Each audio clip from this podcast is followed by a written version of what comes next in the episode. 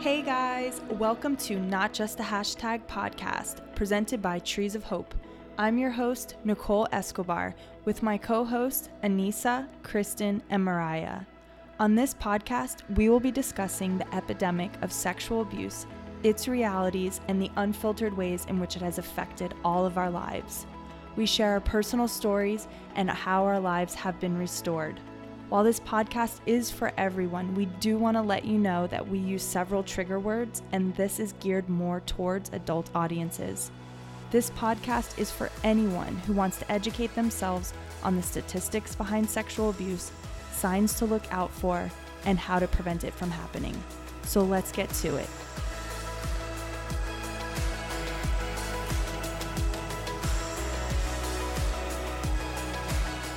Hey guys, welcome to episode 14 of the Not Just a Hashtag podcast. I'm Nicole, your host, and I'm here with my ladies. How are you guys doing?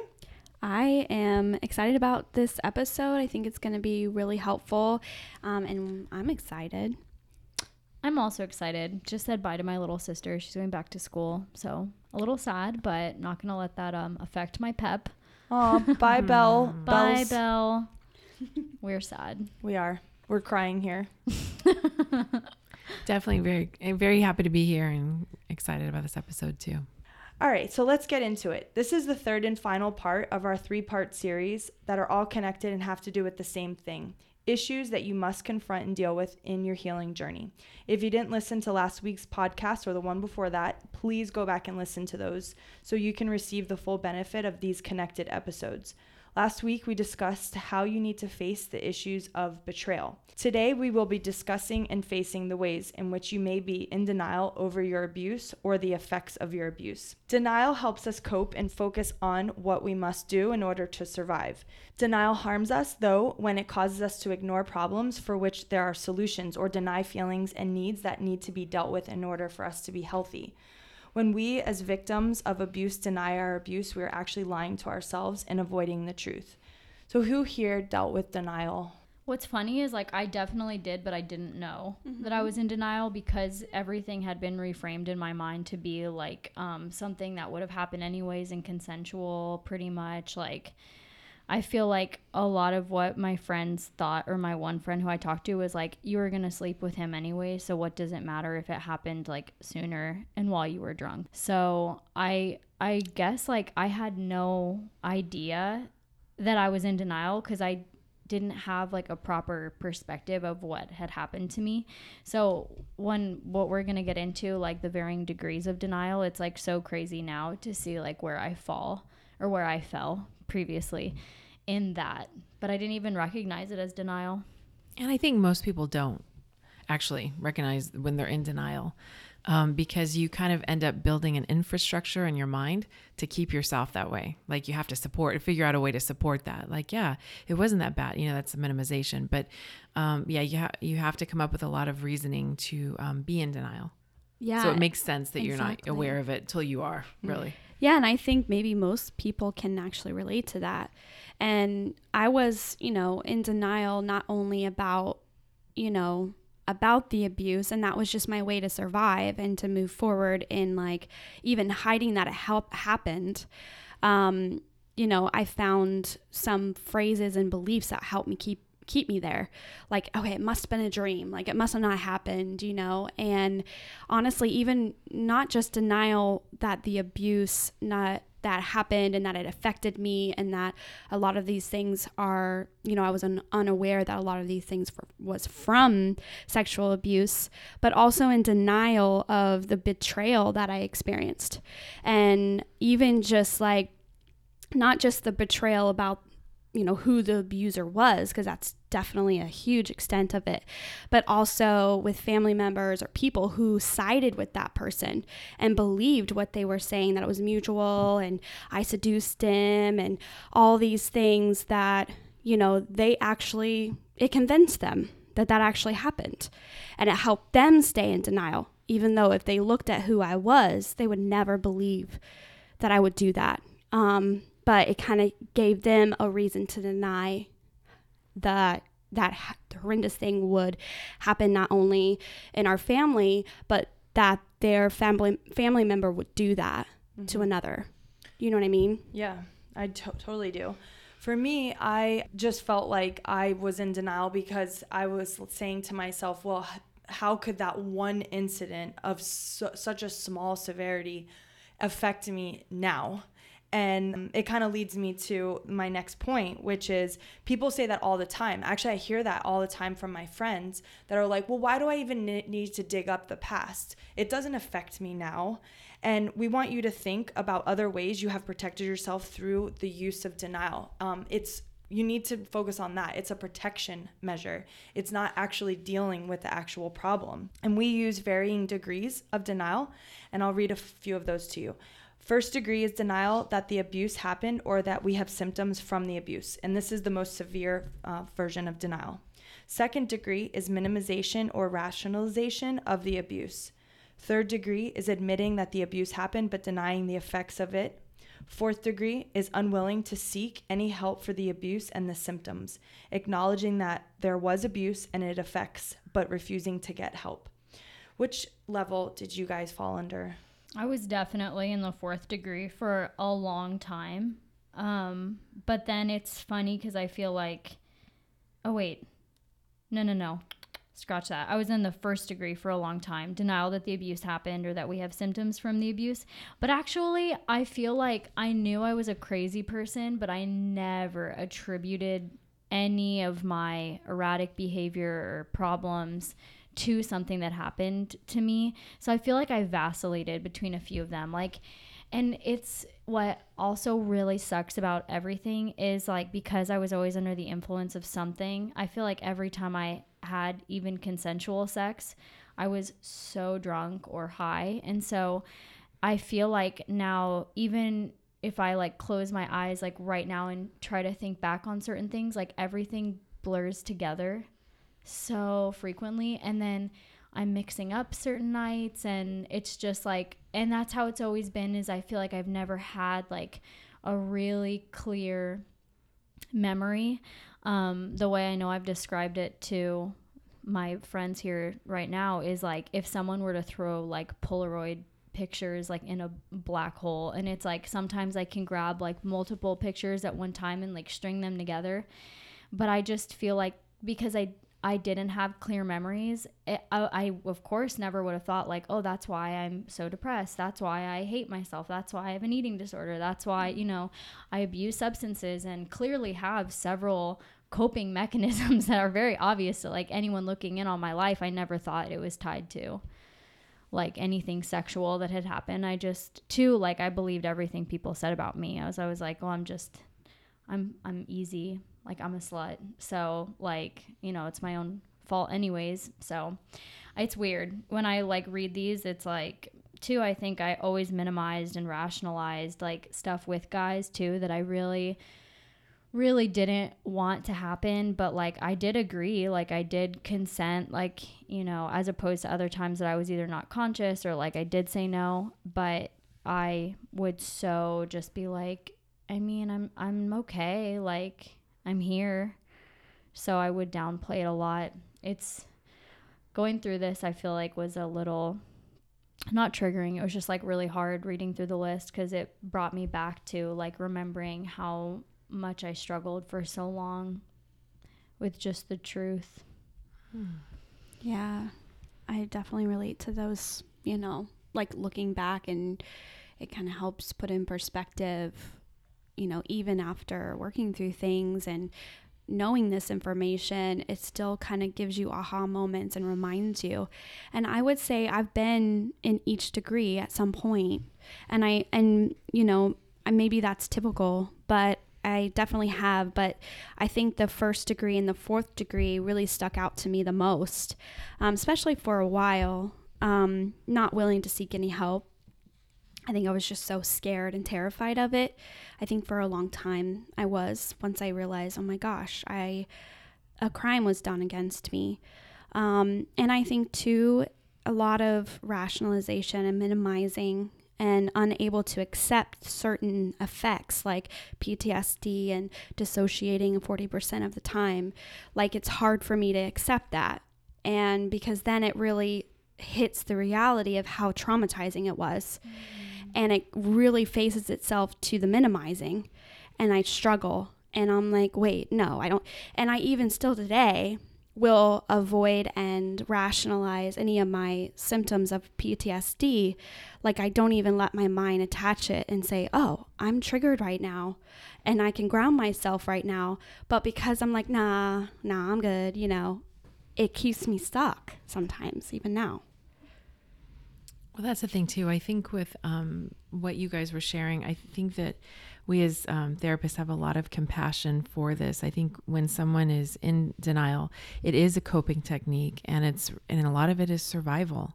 Some people have survived years um, in denial because it was just too overwhelming and they didn't know what to do with it. So um, it's understandable. I think that that a person is in this place and goes back and forth even with the very with the different degrees of denial. That's pretty normal too, to go in and out of those things. And I think um, the encouragement with that is, I think you and I think the reminder too is to be, get out of denial. You have to face truth, but you need support in order to do that. And that's something we've been saying all along. This is not something that it's like, all right, I, that's it. I just have to go face the truth because sometimes it's, and especially with um, when we're talking about sexual abuse or assault, um, this is really heavy stuff. And so you need a support person or people with you, you know, which is why we're talking about it here and always encouraging that. Yeah, I so for me, I relate a lot to um, vacillating in between these different degrees. Um, for, but I spent a lot of time in the second one only because for some reason I didn't think, like I said, it was a big deal. And it goes back to when you've been sexually abused, and I know we should never compare, but when you've been sexually abused at like a huge severity, like rape or something like that, it tends to like make you wanna, or at, at least in my mind, makes you wanna do something about it, right? Because it's so big.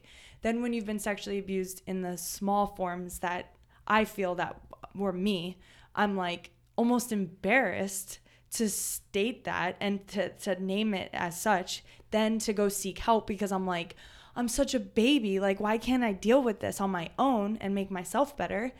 But what happened was when I did finally go see a counselor and I talked to her about everything, she made me feel very comfortable and confident that there is no it I get she's like I understand what you're saying that there's a severity, but there's such a it doesn't matter. It's such a broad spectrum that you need to just know that you're in that like you're in it. And w- we've said this before way before in several episodes earlier that um i may rec- i may feel different about my sexual abuse than someone who's had a very hardcore absolutely and it's all, all about resiliency mm-hmm. and grit and in life and your the way that you were raised i think helps too so and just people's personalities mm-hmm. too. Personalities. Yeah, it's temperament. It's a lot of a lot of factors.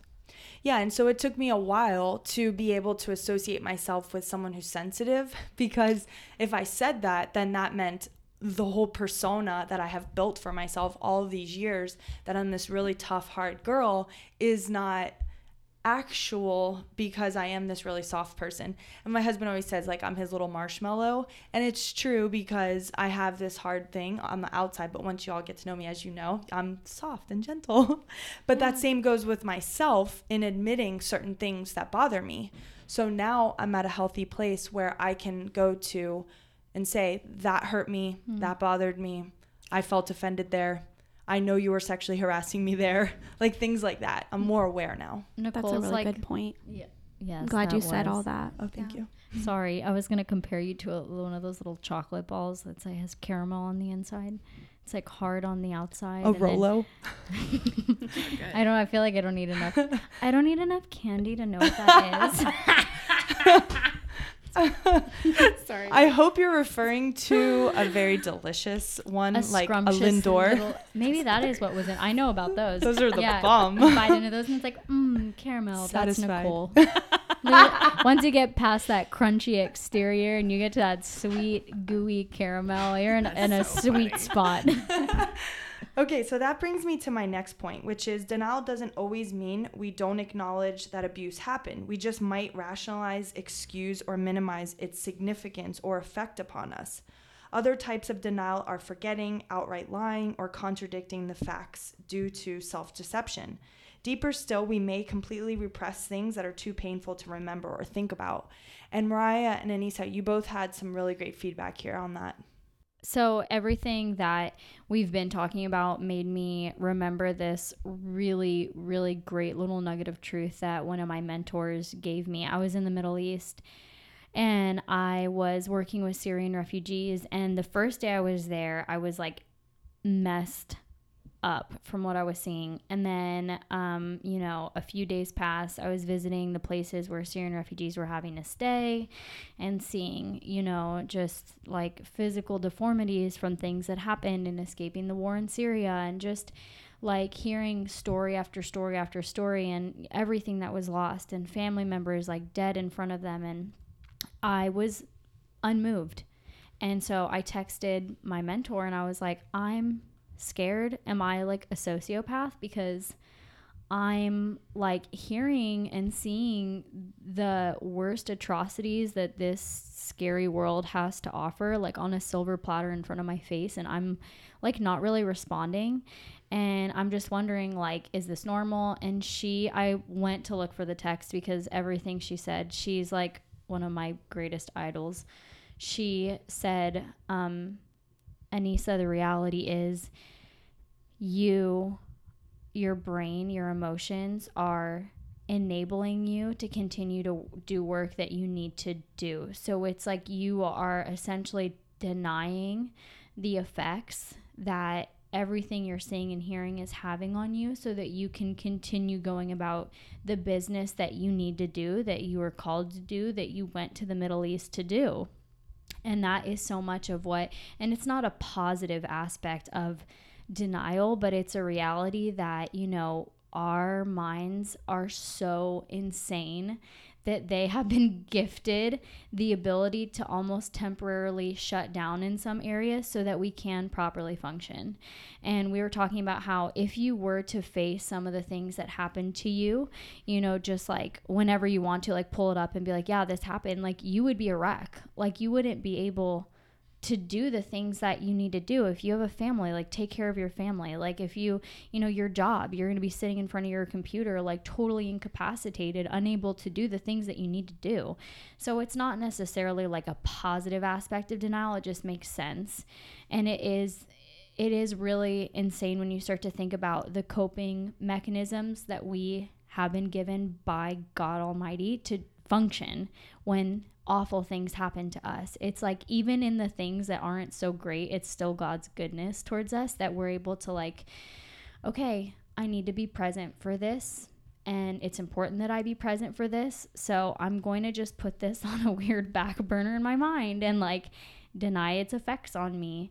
But that being said, I had severe secondary PTSD that did catch up with me. So I denied the effects of what I was seeing and hearing so that I could do what I had gone to the Middle East to do. I came back and freaking hit me like a Mack truck like and that's okay and it's good and I went back to the Middle East the next summer and I want to go back. It's it's it's just really cool to think about like okay temporary shutting down for a purpose and then reconvening with your emotions at a later time when you can address things the way that they need to be addressed. Yeah that's so true. I think that when i kind of w- understood this as a coping mechanism so I can survive, it really helped me have compassion on myself instead of despise myself for it and like bully myself into like, okay, I need to like face it, you know, and I need to not be in denial, but really be patient with my healing process and be compassionate on that. And also really kind of be grateful for that. And, um, you know, and we don't want to stay there because it does freeze you down. And I remember where there was just a high point for me where I just couldn't handle it anymore. And the thing about you know, like you said, like freezing your emotions down so you can survive, is it also your body actually numbs out physically? Because when we're in that much pain, our bodies actually will freeze those down and you feel that numb out feeling. And so it helped me see, like, through counseling and ways to kind of come back to reality. Um, and even just like holding ice in my hands or walking out.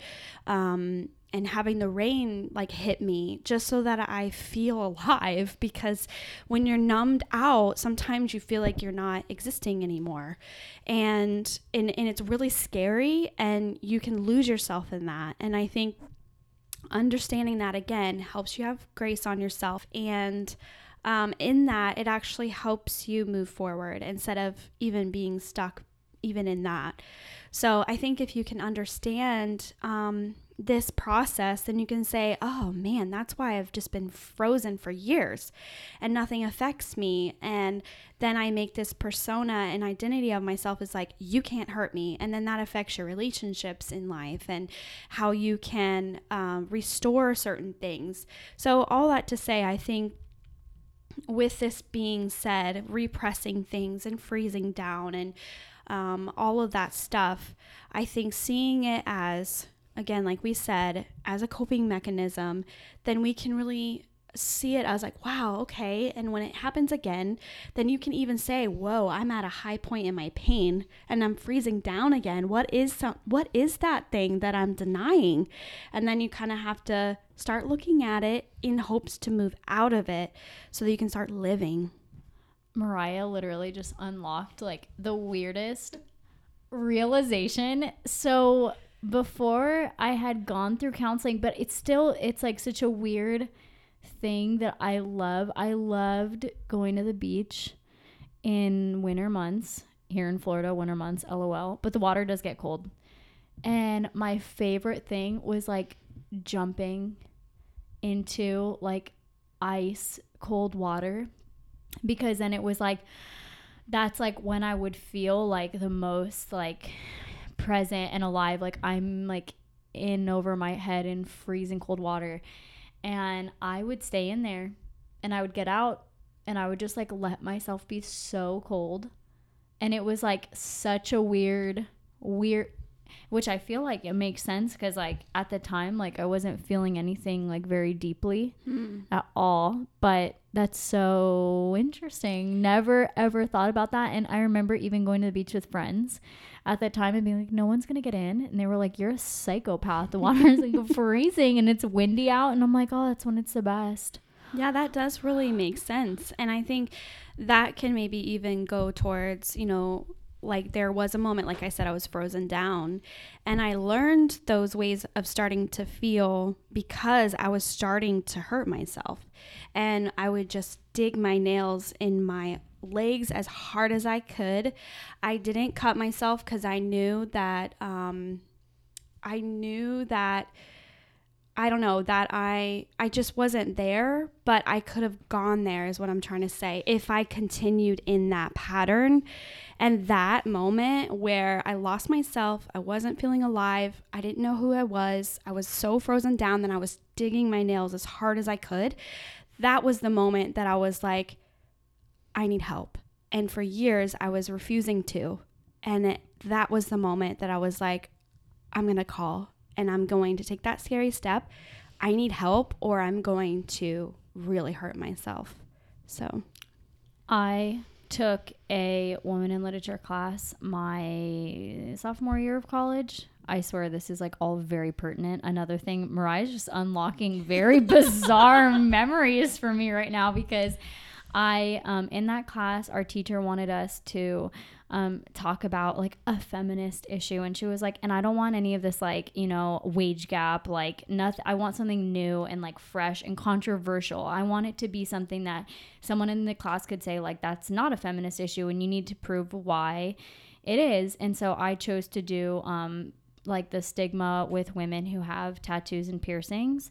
And like why you know is it so different if you see a man with a sleeve as opposed to a woman with a sleeve? Like what is that? What is that gender issue like where we have such a different perspective? So i read like 10 billion articles all of them like insane very eye-opening. One of them talked about how um, tattooing is like a socially acceptable form of cutting and so for people would be like, I never cut myself, I never cut myself, but it's like the pain of a tattoo feels so relieving and like so good. Nicole's making a face. This made sense to me. I remember bawling my little eyes out in the library because I thought about every time I went and got a tattoo, it was after something very traumatizing in my life had happened. And it was like such a bizarre reprieve um, to go and just get something and like to get my mind off of everything besides like the feeling of the tattoo. And so I remember reading this article. It talked about how to like women do it as like a rite of passage, like just a lot of like things that were really ridiculous. But that one article, I just felt like, and there is um, an actual term for like finding a socially acceptable means of something that's not socially acceptable. So cutting isn't, tattoos are. Another example would be like, you know, people who want to get into like uh, being a mortician, where it's like cutting people open, or or uh, surgeons, where it's like you can't do that in most settings, but in the setting of being a doctor, you can. And so it's like finding a socially acceptable means of something that's not really okay. And so I remember just like reading that article and like realizing, like, oh my gosh, I love my tattoos. They're all so meaningful to me, but I'm like every time I got one, and how did I not notice that pattern like was a way of me almost to I feel like commemorating that thing in my life. Like almost like a weird milestone like and why would you want to remember something terrible? But it was just like I made it through and now I'm going to get this little tribute piece. So, I totally get that. Um, I never cut either. Like that wasn't something that I really like struggled with amongst like everything else I did. But I have like 14 tattoos.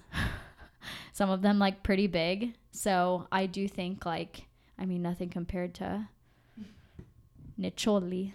But I definitely like I think that's interesting and something to think about. Like when do you get piercings? When do you get tattoos? Are they correlated in any mm-hmm. way to like traumatic things happening in your life.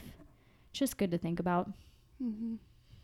Yeah, I think all of these things are really healthy to think about. Um, and definitely, if you have, if you're doing something like that is to, I'm hashing through this, so I don't really actually know what I, how I want to say it. But if you're doing something like that, um, what you're explaining, then and you're aware of it, yeah, be on the lookout for that. And I love that you're saying that. But if you're somebody who's like doing something because you, you love it love and the, you want that, yeah. yeah, not a big deal. No, Nicole is 100% right. I don't think like, so that, it's not like every time I see someone with tattoos, I'm like, you had a rough life. Let's sit down and have a yeah, like, what happened? What happened? To, what happened to you? Yeah. But like, for me, that's yours. Yeah. Personally. Yeah. And there was a scholarly article out there about it. So I was like, this has to be relevant enough for some educated person out there to sit down and be like, I am gonna write stuff about this. I just thought it was like so wild and very applicable to me. But if you're out there listening and have a million tattoos, I don't think like you yeah. had a traumatized life at all. It's just interesting yeah and like you know my my thing like people um i used to do that numbing out thing all the time with sleeping pills anytime I needed them, one, when I got married, because I had to, I wasn't able to sleep. My husband is not the quietest sleeper. So I was like in the beginning, but then I started realize I was taking those, I was taking other things in order to numb out. And so that's something like what Anissa's explaining for her, which is tattoos or whatever. I, I would go in seasons whenever something was really dark, really upsetting, something that made me want to not feel, I would do that I would drink a little bit more than I would normally. Mm-hmm. I would do mm-hmm. things to just, you know, not feel basically. But I made a resolution in my mind that I have to, in order to live, I have to feel. And in order to thrive, I have to really feel. And those feelings sometimes are going to be really heavy, burdensome, triggering. They're going to make me feel all kinds of things. But it's more important that I feel those than I don't feel at all. And so that's been like because I have thought about it a hundred times when I go to the doctor. I'm like, I could just get and just, you know, and maybe I will one day. I don't know. Maybe I'll be healthy enough to navigate through that. But as of right now, I know, and I'm on a year, I have not taken them. And I'm like, you're, I'm so proud of you because at the same time, I was, I was like a zombie. I was like, I'm just taking these. I'm numbing out. I, my conversations are not that great. My time with friends is not that great because I can't wait to just go home and take a sleeping pill and go to bed. you know what I mean? So you have to know yourself, and that's the key to all of this. And I think the key, most important thing that we want you to take away is when you look at your denial, if you're denying anything, um, are you denying it in a healthy way, as in what we've kind of talked about, that you need to do that in order to survive? Or are you doing it in an unhealthy way where you're just not wanting to deal with what's happened to you? So, um, some of the things that we're talking about is denial as a defense, and there are many reasons we use denial, including avoidance of physical or emotional pain, fear, shame, or the chance for conflict. Um, I would say when I was about five years ago, I would say absolutely, I would deny everything because I didn't want to have the conflict of dealing with something. So if somebody hurt me, if somebody um, sexually harassed me, if I felt uncomfortable in a specific situation by a guy or a girl, I would just say, well, you're feeling no, you didn't really feel that. Don't don't you know you're you're being too um, emotional about that. And I would just push that down so that I didn't have to actually deal with the uncomfortableness of the conflict, of confronting that person and saying, hey, that was inappropriate, or something like that.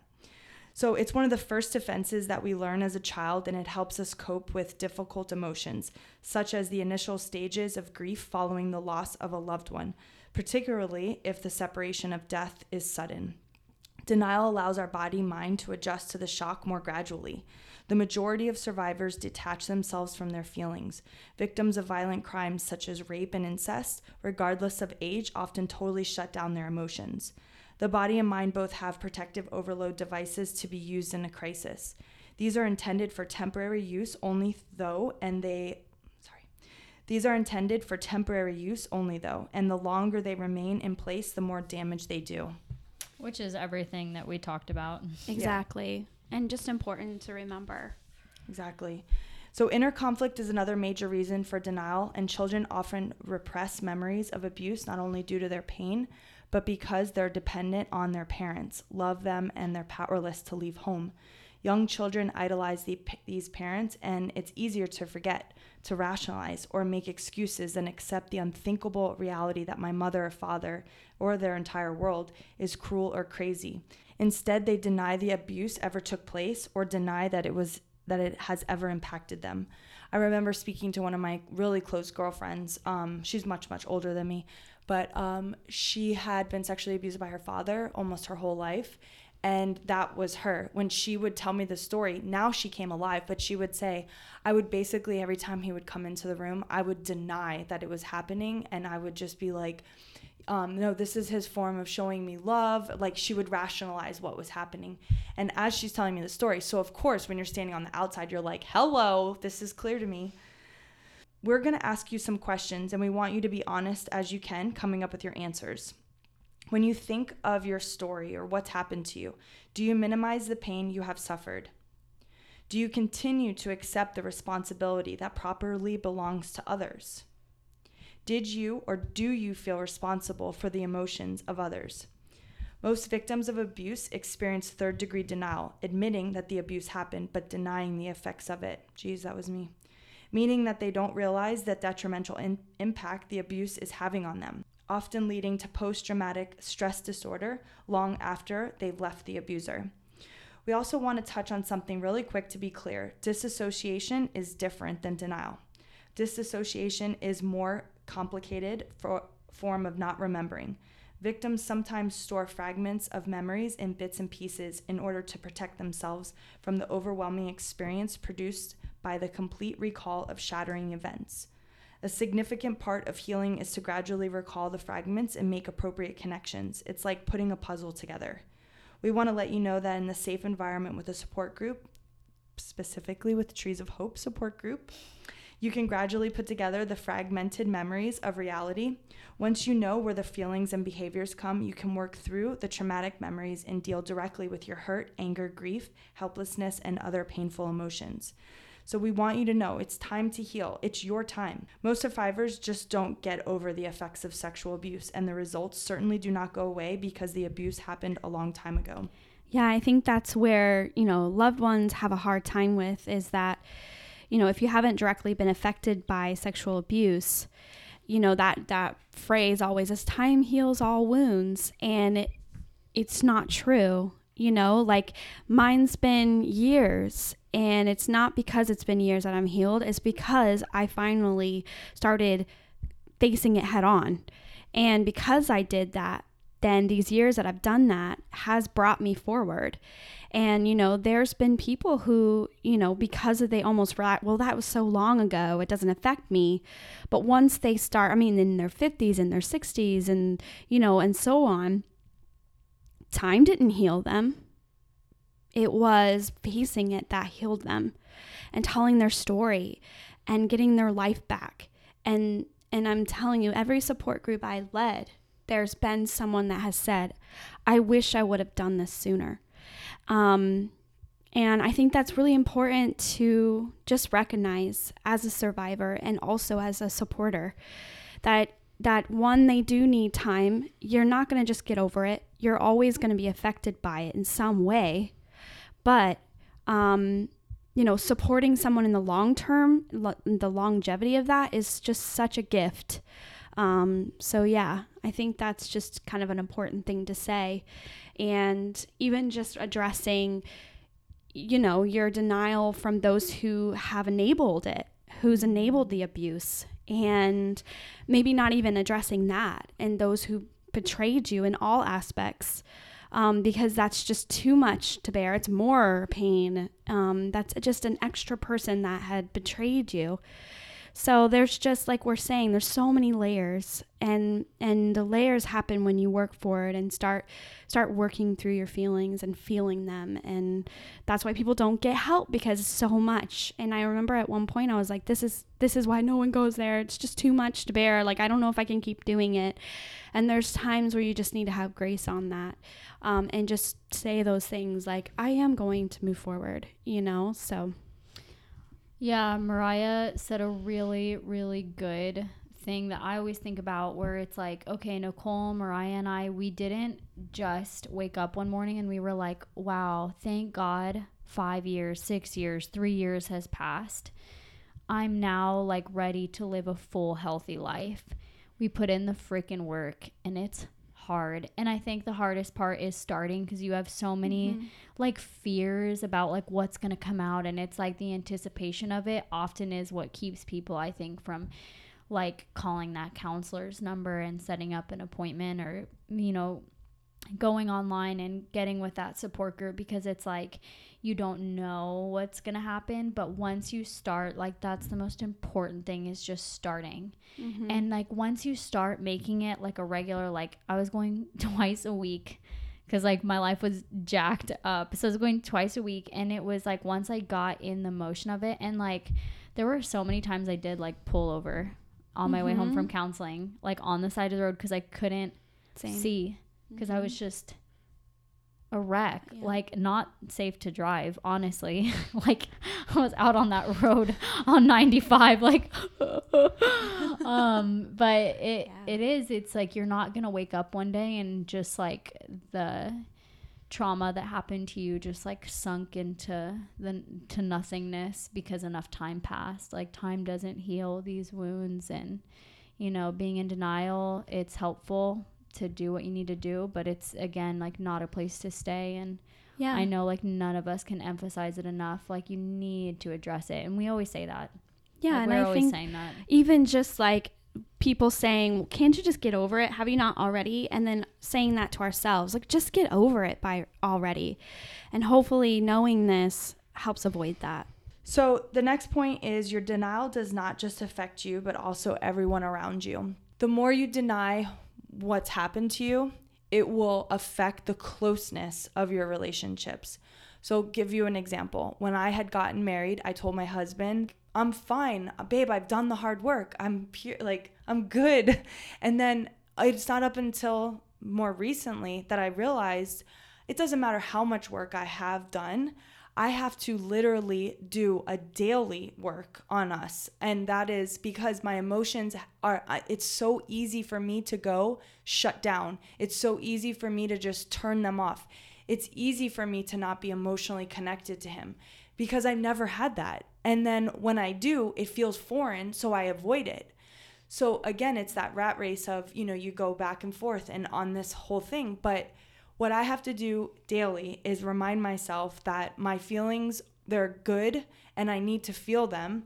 And then I have to emotionally connect with my husband because if I don't do that, I'm not going to, I'm going to affect our relationship and he's not going to feel close to me. And I listen to him when he says things like, "Babe, you're you're being really negative right now," and I'm like, and, and he's not maybe even talking about me personally, as in against my myself, but I'm saying things like, you know, shut up, babe. Like he feels those things are negative, and I agree, like they are. And so what I'm getting at is that sometimes you go down a path and you don't even realize you're on it until you get into a relationship and that and then the closeness of your relationships point things out to you like as i'm saying with my marriage so i just wanted to mention that because um, a lot of times we think that well if i deny this or we're kind of denying our denial like right and if i deny this who's this going to hurt except for me and we don't realize that it hurts a lot of people exactly and so that's just a point that i wanted to make on that did you guys have anything on that I think that was perfect. Yeah, Yeah. I love that. It's, very, very true. Yeah. All of these coping mechanisms don't just affect you, like it affects everyone around you. Yeah, For and I, sure. I think that even denying that you have any value because this is all your fault keeps you from having relationships that are so great that they value you. So you you draw near to people that aren't good for you. Do you know what I mean? So oh my god do i know what you mean Yeah, toxic. you are you. No, it's true. Like you attract what you are. it's very true. It's amazing. I got David. Very, very It's Aw. amazing. I got Rav. oh I'm my sa- god. Yeah, my gosh. Every day it's like a wonder when I wake up to like a normal, healthy human being. I'm like, I know. Well, that's probably why I don't have anyone. No, I've that been is not avoiding why. it for so long. no. Well, maybe that. like you know what I mean? Anyway, I- I, that's here nor yeah. there, but no, I mean it is here nor there, but also I did. Uh, I had a couple uh, Tito soda waters like Saturday night, and I um left a voicemail for my best friend. And I was like, David's in that house, and he's just so good to me. Aww. yeah, I do. I do love when we can cherish those people in our life, Yeah. and yeah, totally. So now let's tie everything together from the last three episodes. If you take the responsibility that belongs to the person who committed the abuse, you will be consumed with shame, anger, and destruction that is not yours to suffer. If you believe God has betrayed you, you will not seek him. If you stay in denial, you will not experience peace, self love, or self respect. So, the last thing we want to leave you with is if you're a victim of sexual abuse, the time has come for you to give responsibility to the perpetrator. You also need to accept that someone betrayed you. You need to come out of denial and begin the process of dealing with the very painful memories. This is your time, okay? This is why we're doing what we're doing. We want to empower you. And we hope that you feel strength every time you listen to these podcasts and you see yourself in these stories, in our stories, really. And that's all I had to say on that. yeah. Do you guys have anything? I mean, just listening to that every time empowers me, you know, and it it, it shows that it's possible and it shows you that you're worth it and that um, you can be this strong, grounded, like fighter.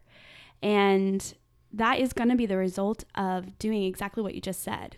So I think that's awesome. And then it affects everyone else in the world those who are survivors, those who are perpetrators, and mm. the justice system, and all of it. And that's what our hope is, you know? definitely with these last three podcasts i think if you do like go back and it's like okay responsibility. Who is responsible? My rapist. Like my rapist. And writing out the answers. Like who betrayed me? My friends. And someone who acted like he was my friend like that person acted like he was my friend and he cared very deeply for me so it's like he betrayed me he was responsible it wasn't my fault I didn't like you know like writing out truth statements even that go along with like everything that we've been saying and like I was raped. I'm not going to deny that. Like I was sexually assaulted while I was in an inebriated state. And it's like those are true statements and it's like I think that there's so much power in just speaking the truth and so even if you don't believe them and we've talked about that, but like this is the truth and like writing it out and saying it and you know like I'm not going to minimize, I'm not going to deny, I'm not going to like pretend like this was my fault or I asked for this. There's so much power in that. Yeah, and I think even just one of those other ones is did you feel responsible for or do now for other people's feelings? And that's something I have to fight all the time because I that res- you feel responsible for everything because it's so rooted in in that truth that lie that has set itself in you. Mm-hmm. And I think even just seeing that, like, oh man, I'm still doing that today. Like, I read that, I'm like, hmm, I'm definitely taking responsibility to what that person is feeling when I'm not responsible for that or not responsible for them, you know? So, yeah. Yeah, I love that. Thank you guys. So, one of the things I want to end each episode with is a tidbit or like a little nugget of prevention tip. Um, we haven't really done that, and I actually had a uh, someone write in and said, "Could you give us a little more prevention things?" So I thought that would be great to add here. So first, I'm going to give you a stat so that you understand the severity of sexual abuse. One in three girls and one in six boys will be sexually abused by the age of 18. I actually want to take that a step further and say 33% of people who've been sexually abused as a child will 35 35% of people who've been sexually abused as a child actually under the age of 18 will be re-victimized in their adult life and that's really important for you to know that if yeah. you don't deal with what has happened to you you will potentially be somebody who's re-victimized Okay, so now I want to give you a sexual abuse misconception that goes along with that statistic I gave you, which is a misconception is that child sexual abuse only occurs from strangers. This is a very common perception that is far from accurate. In fact, as mentioned, 93% of children knew their abuser. And with only 7% of abusers falling under the stranger category, it is crucial to understand the signs and behaviors to pick up cues from people who are around your children. And I say that because we have been talking about people who've sexually abused us, and in all instances, it was somebody that we knew, we loved, and we trusted in some form. So, just wanted to encourage you with that so that you start checking your circle. And one other last thing I'll leave you with is if your gut feels it, I would say trust your gut about the person because that's a good indicator that something's wrong. All right, so we're done here, but the last thing I want to leave you with is if you don't feel like giving responsibility to someone else, if you feel like taking on yourself or you're not ready to stop denying what has happened to you, we completely understand. All we ask is that you just keep coming back. We'll see you next week. Bye. Bye. See ya. Hey guys, thank you so much for listening to this podcast. We would love for you to subscribe so that you can get each and every episode right away. We'd also love to see you rate, review, and share this podcast with your friends. Every time you share this podcast, it not only means the world to us, but it also gives us more exposure. So, to learn more about us, go to treesofhope.org. Bye.